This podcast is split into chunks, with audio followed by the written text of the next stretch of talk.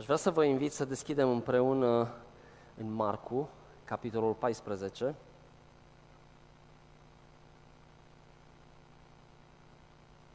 Vreau să citesc uh, un pasaj absolut extraordinar care pentru mine înseamnă foarte, foarte mult. Îmi place extraordinar de mult pentru că vorbește despre pasiune. Este ceea ce este ceea ce mie personal îmi vorbește Dumnezeu și știu că nu doar mie și unora dintre voi. Aș vrea să încep uh, prin a citi acest pasaj, începând cu versetul 3. Marcu, capitolul 14, spune așa, o să folosesc uh, noua traducere românească. Pe când ședea Iisus la masă în Betania, în casa lui Simon leprosu, a venit o femeie care avea un vas de alabastru cu mird cu mir de nard curat, foarte scump. Și după ce a spart vasul, a turnat mirul pe capul lui Isus. Unora dintre ei le-a fost necaz și ziceau, ce rost are risipa aceasta de mir? Mirul acesta s-ar fi putut vinde cu mai mult de 300 de lei sau denari și să se dea săracilor și le era foarte necaz pe femeia aceea. Dar Isus le-a zis, lăsați-o în pace. De ce îi face supărare? Ea a făcut un lucru frumos pentru mine. Căci pe săracii aveți întotdeauna cu voi și le puteți face bine oricând voiți. Dar pe mine nu mă aveți totdeauna. Ea a făcut ce a putut mi-a uns trupul mai dinainte pentru îngropare. Adevărat vă spun că oriunde va fi propovăduită Evanghelia aceasta în toată lumea, se va istorisi ce a făcut femeia aceasta spre pomenirea ei. Aș vrea să mă rog înainte să intrăm mai adânc în acest pasaj și aș vrea să vă invit să aveți o inimă deschisă ca Dumnezeu să ne poată vorbi fiecare dintre noi. Dumnezeu, îți mulțumim pentru pasaje de genul acesta din Scriptură, care vorbesc despre pasiune, care de fapt exprimă pasiunea ta pentru noi, o pasiune pe care această, familie, această femeie, Maria, a experimentat-o și care a întors-o Domnului Isus. Doamne, îți mulțumim. Ne rugăm ca acest pasaj să ne slujească în această dimineață. Te rog, ajută-mă ca în timp ce vorbesc cuvântul Tău, Doamne, să o fac astfel încât să-L onorez iar frații și surorile mele și toți cei care sunt aici, Doamne, să fie binecuvântați. Amin. Amin. Este un pasaj atât de frumos. Este ușor incomplet, dar dacă citiți în alte părți, în alte evanghelii, veți găsi mai multe detalii. În Ioan 12 avem aceeași poveste un pic mai detaliată și cu alte detalii care lipsesc din această povestire din Marcu. Dar vedem câteva lucruri. Vedem că era Isus invitat în casa lui Simon leprosul. Și bănuiesc că Simon nu mai era lepros din moment ce a putut să invite oameni în casa lui, pentru că probabil Isus îl vindecase. Pentru că dacă nu îl vindeca, el era obligat să iasă în afara cetății și să stea izolat. Dar se pare că probabil acest Simon leprosu a făcut o cină, poate de mulțumire pentru Isus, nu știm sigur, dar cu siguranță se afla acolo ca să-L cinstească pe Isus.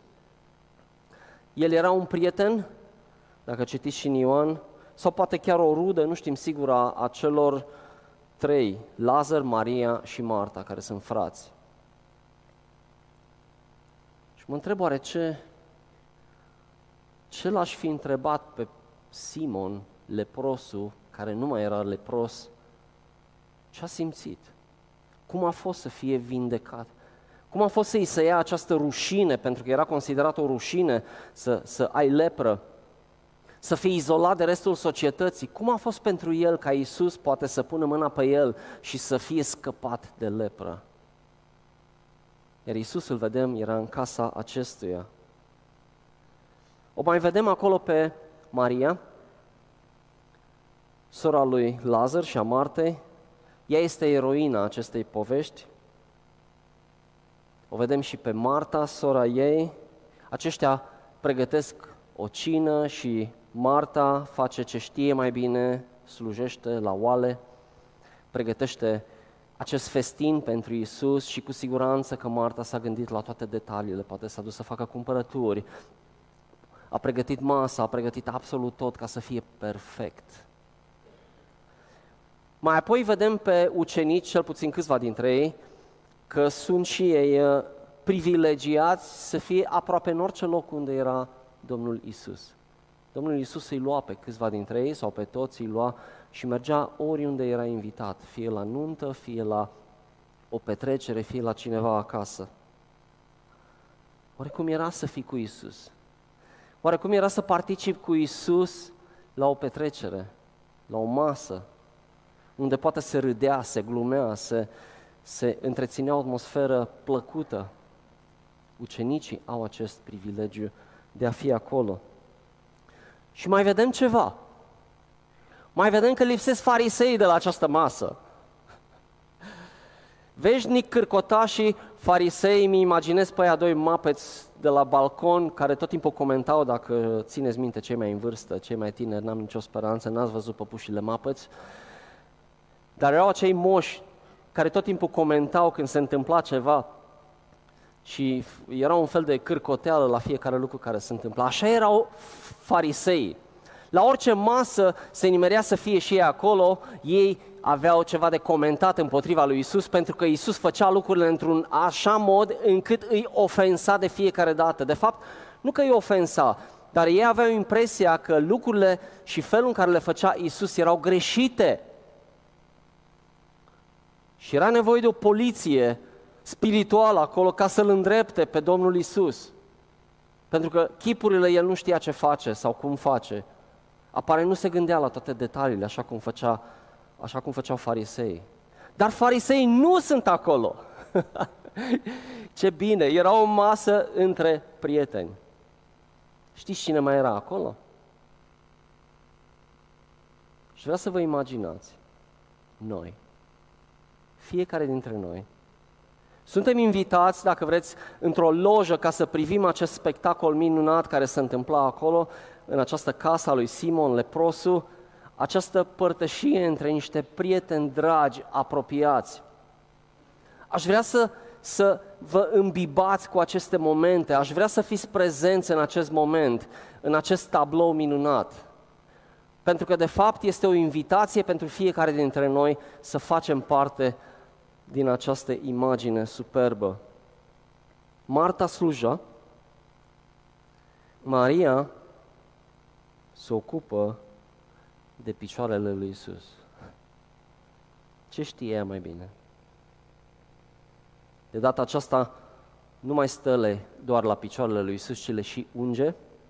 După ce sparge acest vas cu mird, cu, cu mir de nard curat, extrem de scump, salariu pe un an de zile în acele vremuri, Oare de unde l avea? Pentru că era ceva extrem de scump. Oare unde, de unde avea această comoară care venea undeva de pe Himalaya, adus de hinduși de departe, extrem de scump, care creștea, o plantă care creștea undeva între 3.000 și 5.000 de metri altitudine.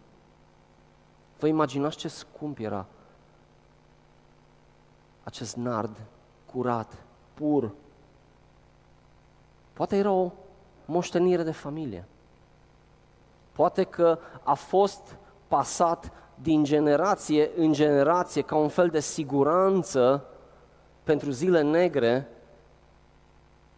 iar Maria ia această comoară de neprețuit, o sparge și îl unge pe Isus. Îi unge capul după care se coboară la picioare și cu părul ei șterge picioarele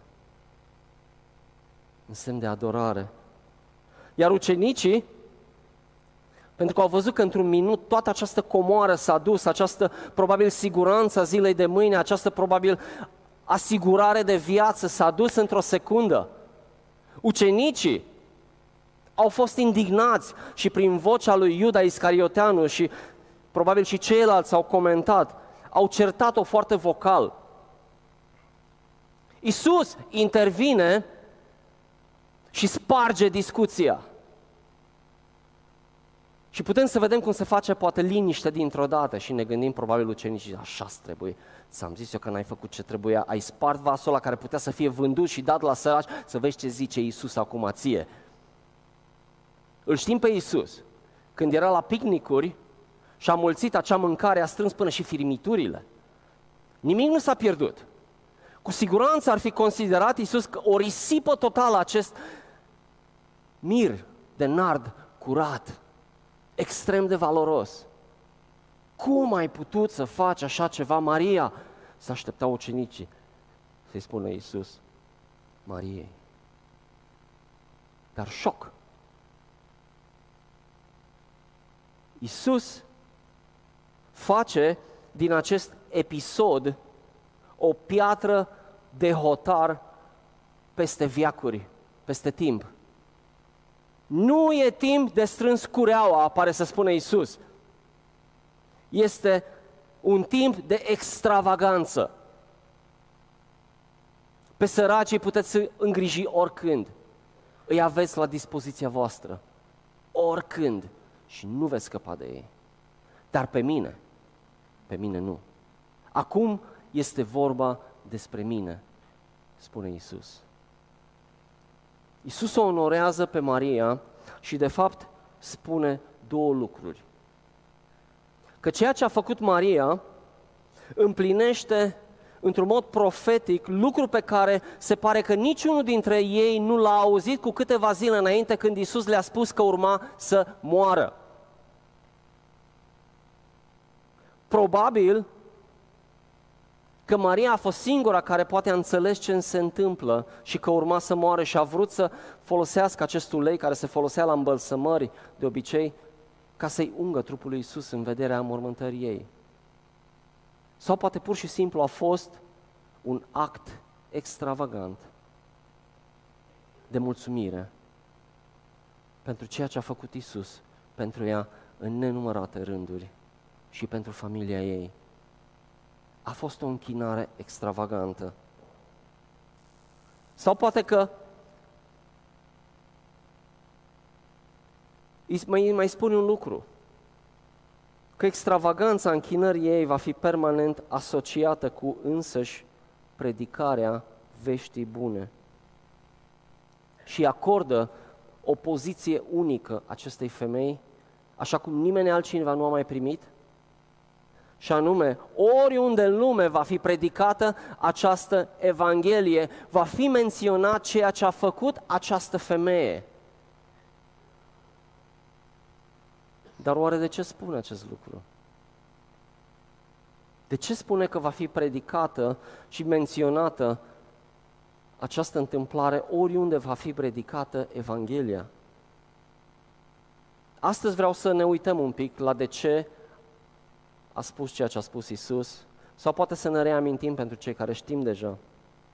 În primul rând, pentru că închinarea extravagantă este lucrul cel mai de preț pentru Isus. Repet, pentru că închinarea extravagantă din inimă este probabil cel mai prețios lucru pentru Domnul Isus.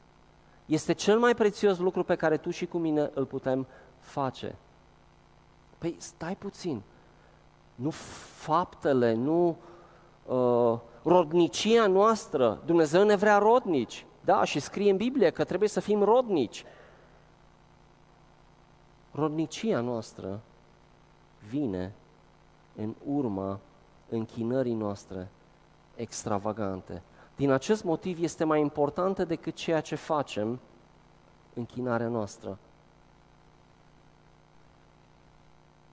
Cea mai măreață faptă pe care putem să o facem, dacă vreți, este să-i dăm inima noastră lui Isus, ca să o modeleze exact așa cum vrea El.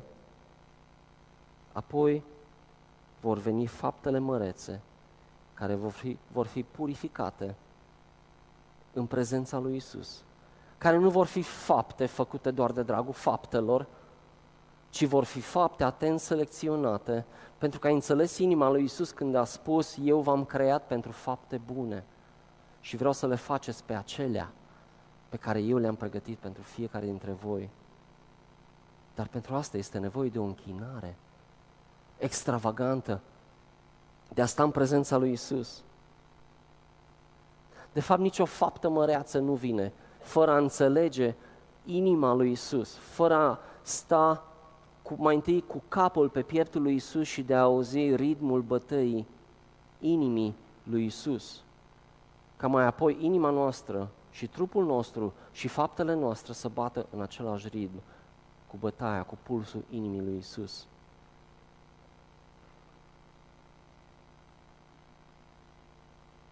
Pe măsură ce trec ani, vă spun, realizez din ce în ce mai mult că tot ceea ce ar trebui să facem se referă la felul în care ne închinăm lui Isus. Știi, pericolul este să ne imaginăm pe Marta care muncește și pe Maria care doar contemplă. Este o imagine greșită. Ambele, atenție, ambele au pregătit un festin. Marta a făcut tot ceea ce a putut ca această cină să fie una perfectă. A dat din inimă tot ce a avut.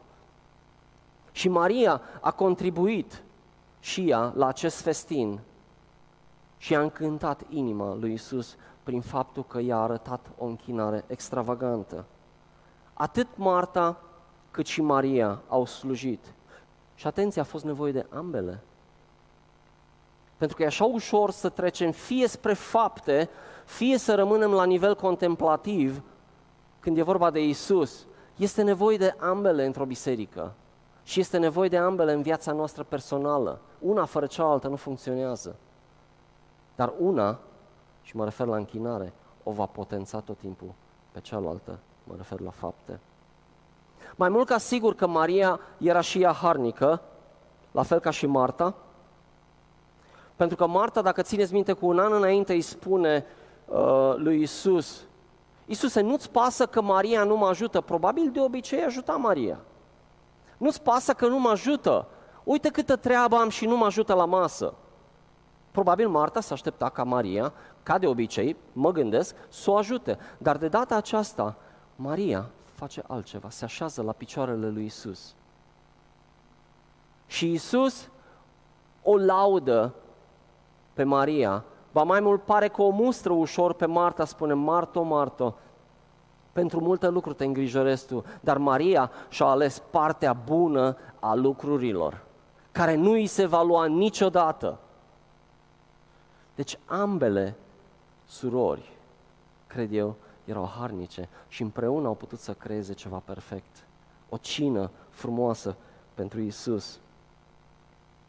Cea mai mare înțelepciune din lume, cred eu, este să știi la ceea ce, să, la ceea ce ar trebui să renunți ca să poți să stai la picioarele lui Isus și să-i sorbi cuvintele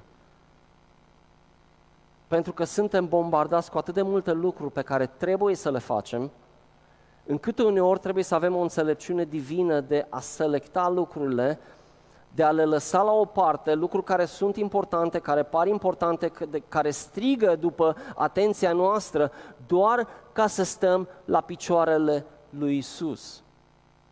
Și este nevoie de o înțelepciune fantastică pentru a putea realiza acest lucru. Însă Isus, atenție, ne învață să strângem comori în cer, spune unde molia și rugina nu le mănâncă, unde hoții nu le sapă și așa mai departe. Și noi ne gândim de obicei, vorbind despre acest pasaj, ne gândim la bani, la posesiunile noastre și la generozitatea noastră.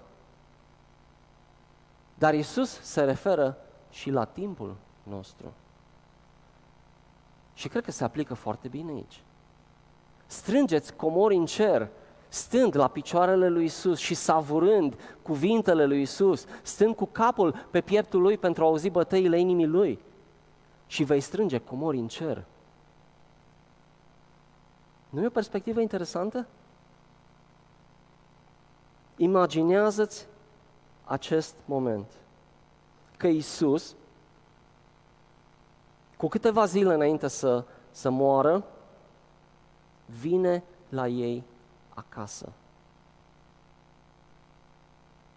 Au avut, a avut în jur de 120 de ucenici tot timpul cu el, da? se mergeau tot timpul. Și totuși, înainte de ultimele momente, înainte de crucificare, înainte de acel moment groaznic, înainte de anunțarea morții lui și mai apoi trădarea lui Iuda care vine imediat după acest eveniment, acest eveniment este făcut sandwich între cele două și este, este, cum să zic, ceva extraordinar de prețios. Un moment la care Isus a ținut neapărat să participe în casa acestor prieteni. Isus și-a găsit plăcerea de a sta împreună cu acești prieteni. Mi se pare incredibil. Putea să facă atât de multe lucruri, putea să-i pregătească pe viitorii ucenici, putea să facă, știu eu, să se întâlnească chiar și cu următorii apostoli care veneau după cei 12. Dar a ales să stea cu prietenii lui înainte de moarte. Unde prietenii lui din inimă i-au pregătit un festin. Iar această închinare extravagantă a Mariei a fost cireașa de pe tort, a fost wow! A fost exact ce a avut nevoie Iisus înainte să moară. El a fost uns în vederea morții lui într-un mod profetic. A făcut Maria ceea ce a făcut aici, poate chiar fără să știe. Dar a fost un act divin. Wow! Acești trei frați, Lazar, Marta, Maria, îl iubeau pe Isus într-un mod unic, iar Isus știa acest lucru. Și mă gândesc la mine. Și probabil tu te gândești la tine, Doamne, cum te iubesc eu? Este închinarea mea extravagantă. Timpul pe care îl petrec cu tine este de calitate pentru că tu nu meriți decât ceea ce este mai bun. Vreau să-ți dau tot ce am mai bun. Și îmi vine să las uneori totul ca să pot să stau la picioarele tale. Wow! Iisus a ales să fie cu prietenii lui cei mai apropiați în cel mai greu moment al vieții lui. Asta spune ceva despre inima lui Iisus și despre plăcerea lui de a sta în prezența ucenicilor care îi oferă o închinare extravagantă. Și aici nu mă refer doar la închinare de duminică. O să vedem un pic mai târziu cum putem aplica asta. Am spus că primul motiv era închinarea extravagantă și că era cel mai de preț lucru. Al doilea posibil motiv pentru care această Evanghelie va fi însoțită de povestea Mariei cu închinare extravagantă, ar putea să fie acesta. Că nicio închinare, pardon, nicio convertire reală nu poate lăsa pe cineva rece sau așa cum a fost înainte. Dacă vreți, este o dovadă că ai fost mântuit prin felul în care alegi să te închini lui Isus. Înțelegeți cât de importantă este această închinarea ta vorbește despre convertirea inimii tale. Nu poți să-L cunoști pe Dumnezeu, să fii mântuit de Dumnezeu și să rămâi lemn, insensibil, fără să nu vrei să dai ceva extravagant înapoi. Pentru că El ți-a dat bucurie, El ți-a dat pace, El ți-a dat iertare, El ți-a dat vindecare. El te-a adoptat. Și atunci nu poți să rămâi lemn. Acesta poate să fie un motiv pentru care Evanghelia va fi predicată și va fi însoțită de mărturia Mariei, pentru că de fiecare dată când se predică Evanghelia, Dumnezeu așteaptă o închinare extravagantă din partea celui care primește Evanghelia. Are sens? Wow! Unii creștini, sincer, și am întâlnit deseori, unii creștini se, se, se întreabă oare am fost cu adevărat mântuit? E o întrebare legitimă. Oare chiar am fost mântuit?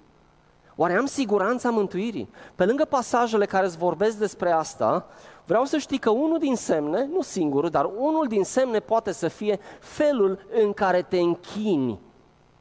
Este închinarea ta extravagantă. Și aici nu mă refer la duminică. Viața ta privată, unde nu te vede nimeni, unde, ba da, te vede cel căruia îi te închini.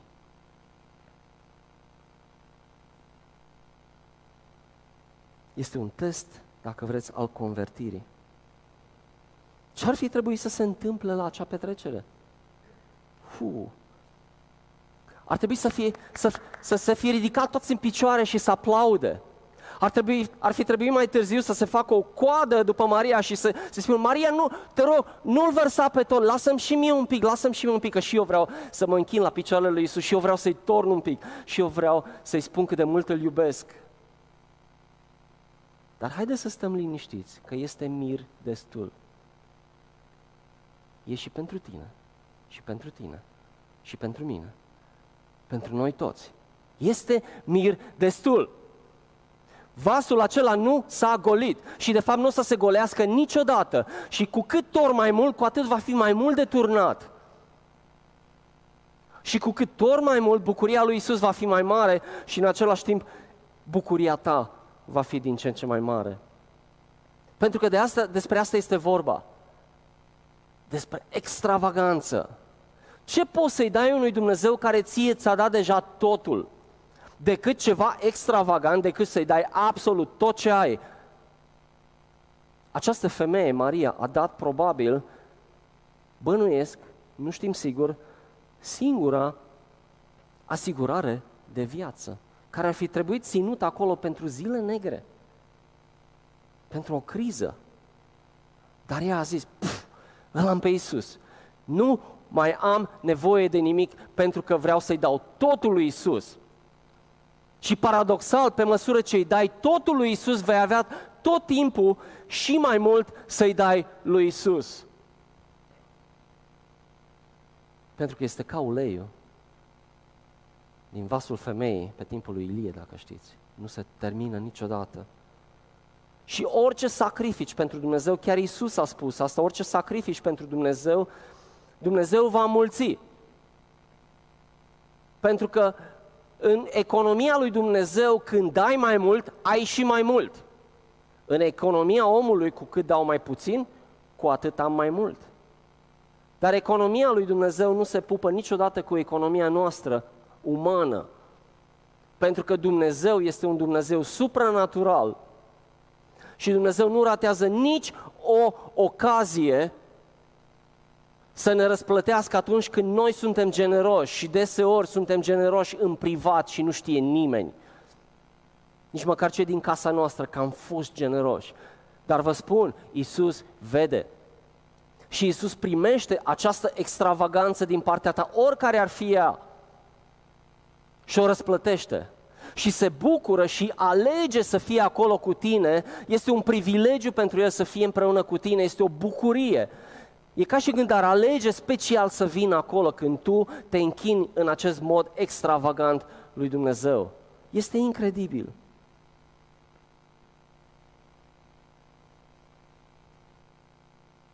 Unii dintre voi, probabil la fel ca Maria, ați fost criticați pentru închinarea voastră extravagantă. Ce risipă!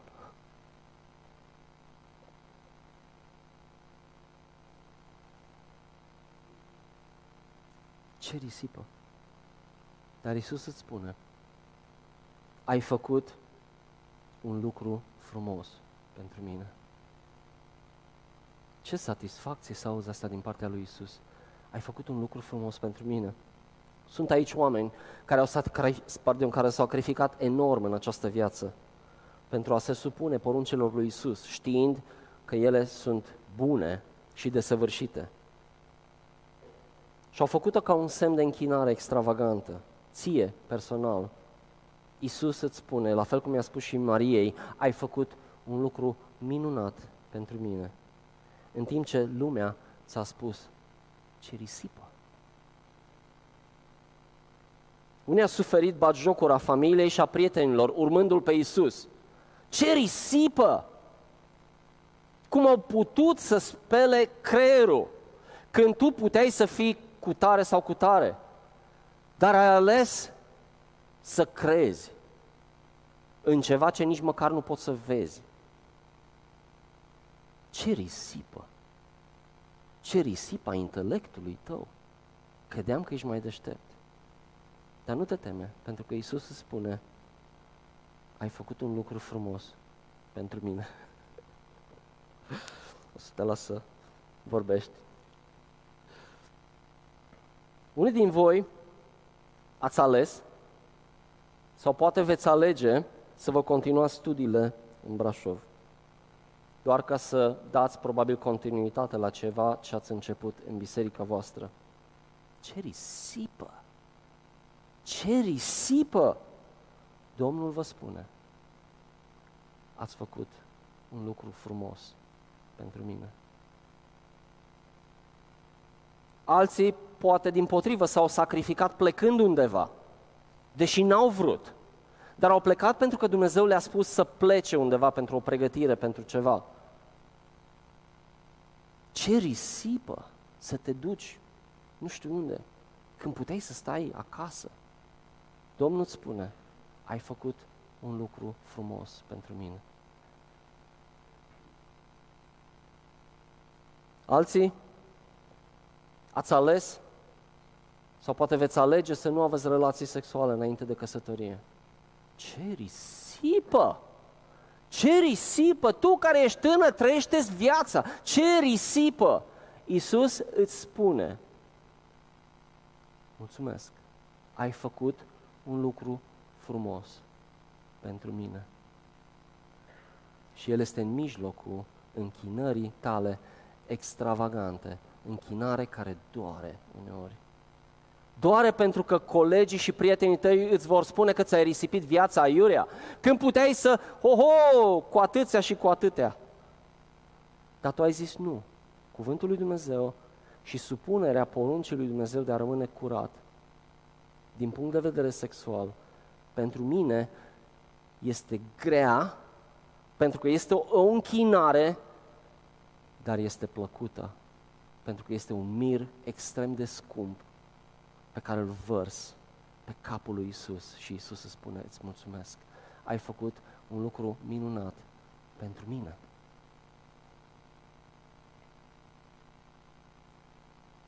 Alții ați ales să nu căutați un trai mai confortabil în altă țară, de dragul de a rămâne probabil în biserică și de a face o diferență aici, pentru că Dumnezeu v-a dat anumite daruri care să le folosiți aici. Ce risipă! Toate rudele tale au plecat. Toate rudele tale au plecat, Dani. Toți. Tu ai rămas aici. Ce cauți aici? Ce risipă! Ce risipă! Ai fi putut să ai casele tale și mașinile tale și ai rămas aici. Ce risipă! Mi-aduc aminte, cineva, drag mie de altfel din familie, mi-a zis, când o să ai și tu o slujbă adevărată? și m-a durut, vă spun sincer. Dar am știut de ce am ales să nu am o slujbă adevărată. Pentru că a fost un sacrificiu ceea ce am făcut și Iisus mie personal mi-a spus, ai făcut un lucru frumos pentru mine. Și câte și mai câte lucruri de genul acesta. Închinarea extravagantă, și aș putea să continui exemplele, dar închinarea extravagantă întotdeauna ne va costa ceva enorm. Uitați-vă la David, când, când a vrut să aducă uh, un sacrificiu lui Dumnezeu, uh, cineva a vrut să-i ofere jertfa gratuit și a zis, nu, nu, nu, nu, nu, eu nu voi oferi lui Dumnezeu ceva care nu mă costă nimic. Pentru că este o insultă la adresa lui Dumnezeu. Dumnezeu merită mult mai mult decât doar atât.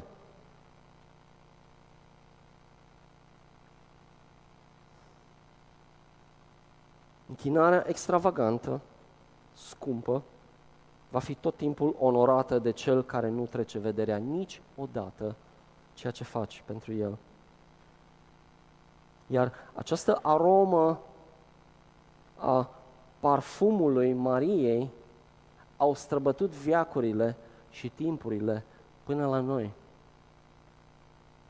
Tu și cu mine ținem în mână acel vas pe care Maria l-a spart, dacă vreți, din care continuăm să turnăm. Wow! Iar Isus ne spune, ați făcut un lucru frumos pentru mine. Dar cum arată o închinare extravagantă? Și în 5 minute vreau să mă opresc, după care o să chem și echipa de laudă în 5 minute. Cum arată extravaganța ta? Închinarea ta extravagantă? Eu mă gândesc, pentru că exersez acest lucru, nu este doar un simplu șablon, l-am spus de multe ori, dar vreau să-l repet. Mie mi se pare că rugăciunea Tatăl nostru pe care Iisus ne-a învățat să o spunem, ne dă niște soluții foarte, foarte practice despre cum să ne închinăm într-un mod extravagant. Și departe de a fi o simplă poezie pe care o recităm, la care nici măcar nu ne gândim, este plină de însemnătate și ne dă uh, o, o, o esență a ceea ce așteaptă, dacă vreți, Dumnezeu de la noi atunci când noi ne rugăm Lui. Tatăl nostru care ești în ceruri. Și atunci mă gândesc, Tatăl nostru, Tatăl meu. Iisus mi-a spus că pot să-i spun lui Dumnezeu, Tată. Dar eu am fost dușmanul lui Dumnezeu și acum îmi este Tată? S-a întâmplat miracolul convertirii mele, astfel încât eu să pot să-L numesc pe Dumnezeu de care mi-era frică, să-L numesc Tată. Și știu că în spatele acestui cuvânt, Tată, stă un sacrificiu enorm al lui Isus pe cruce. El a trebuit să moară ca eu să pot să-i spun lui Dumnezeu, Tată! Din acest motiv, când rostim această rugăciune și spui, Tată, are o greutate extraordinară, neprețuită. Și atunci când meditezi la aceste lucruri și spui Dumnezeu, Tată, înseamnă că nu mai ești rebel. Înseamnă că Dumnezeu te-a iertat. Înseamnă că Dumnezeu s-a împăcat cu tine prin jertfa lui Isus, iar tu ai acceptat-o. Înseamnă că ți-ai văzut păcătoșenia ta, nenorocirea ta, mizeria în care erai. Și ai strigat după ajutor și ai spus, Tată, vreau să fiu mântuit, vreau să fiu scos de acolo și Dumnezeu te-a scos de acolo când tu ai mâncat și ai băut trupul și sângele lui Isus, dacă vreți. Și atunci pot să-i spun, Tată! Și această rugăciune a mea poate să rămână la acest titlu, Tatăl nostru care ești în cerul și aproape că nici nu trebuie să merg mai departe. Asta devine, dincolo de un simplu ritual, devine o rugăciune profundă, o rugăciune extravagantă, pentru că eu mă gândesc la însemnătatea acestui cuvânt, Tată.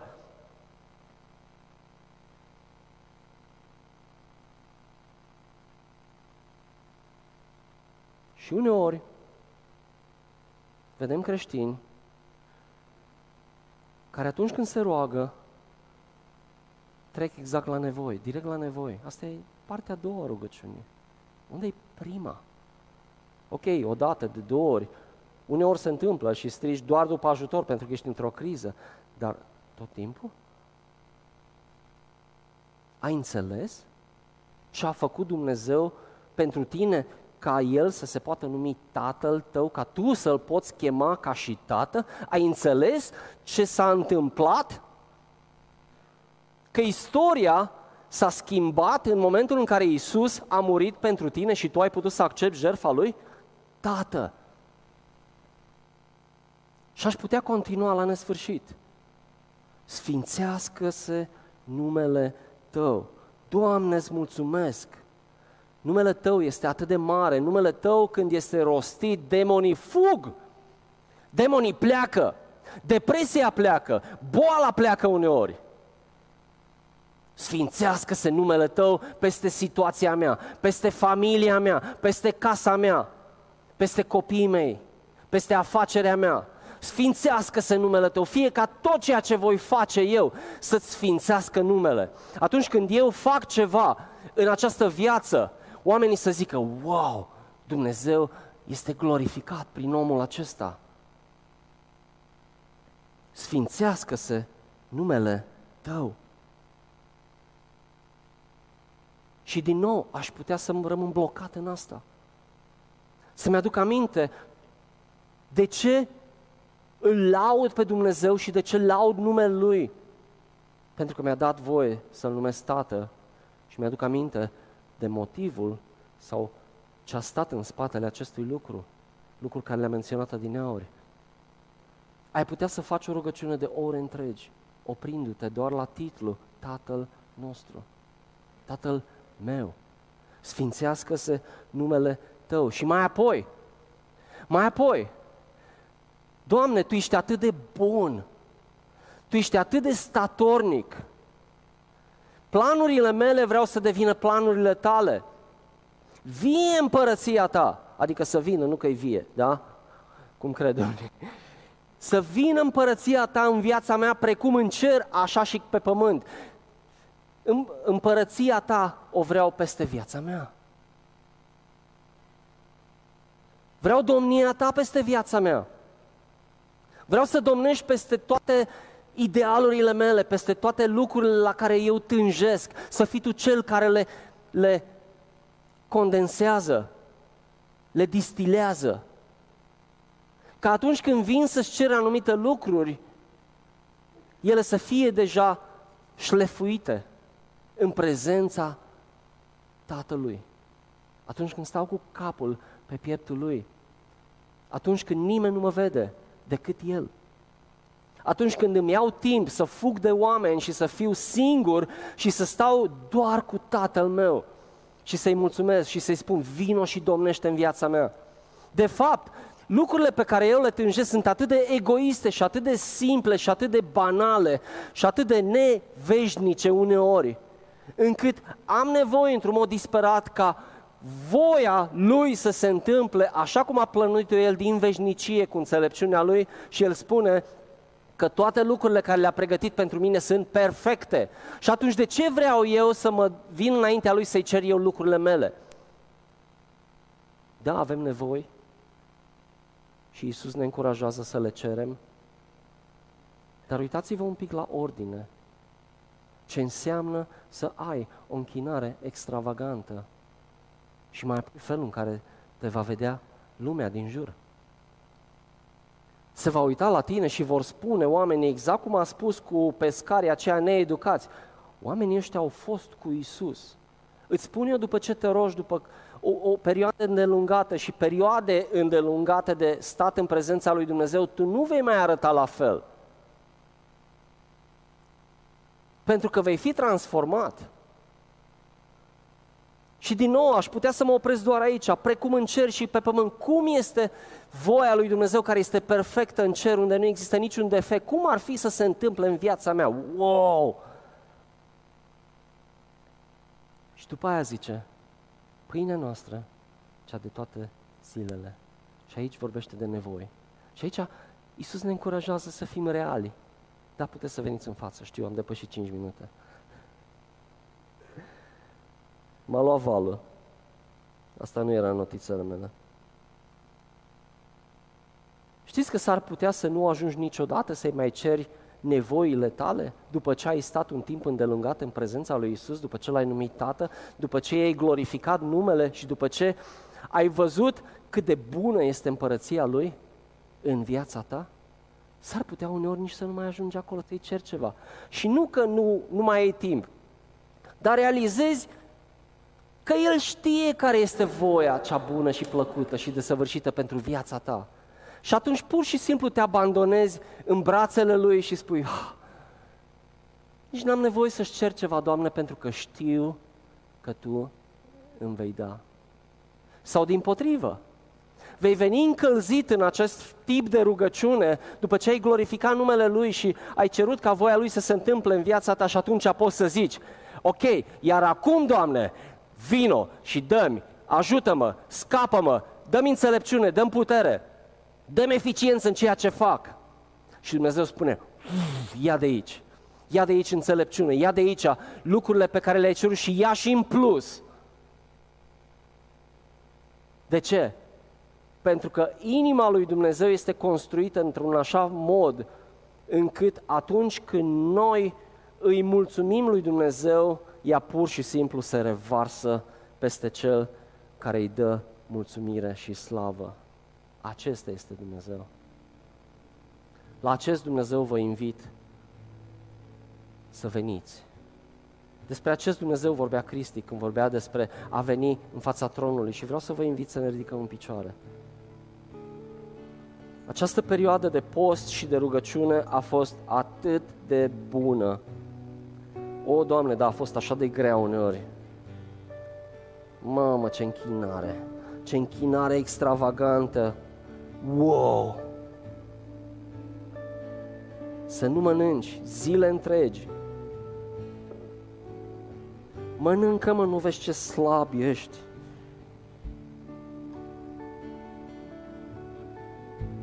Mănâncă. Nu!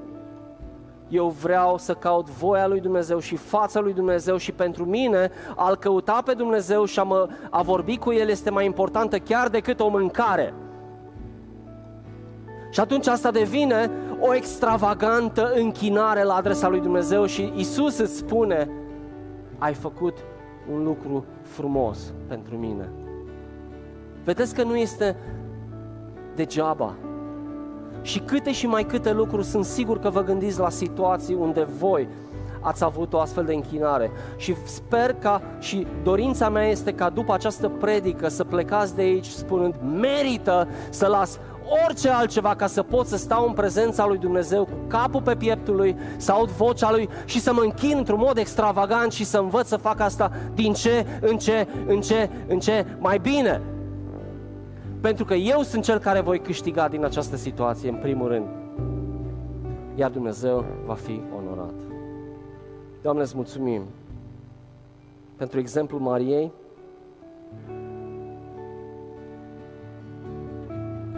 Doamne, ce extravaganță!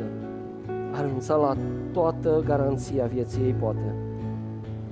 Acel parfum scump l-a spart ca să poată să lase ca această binecuvântare să vină peste Isus. Îți mulțumesc, Doamne, pentru această lecție.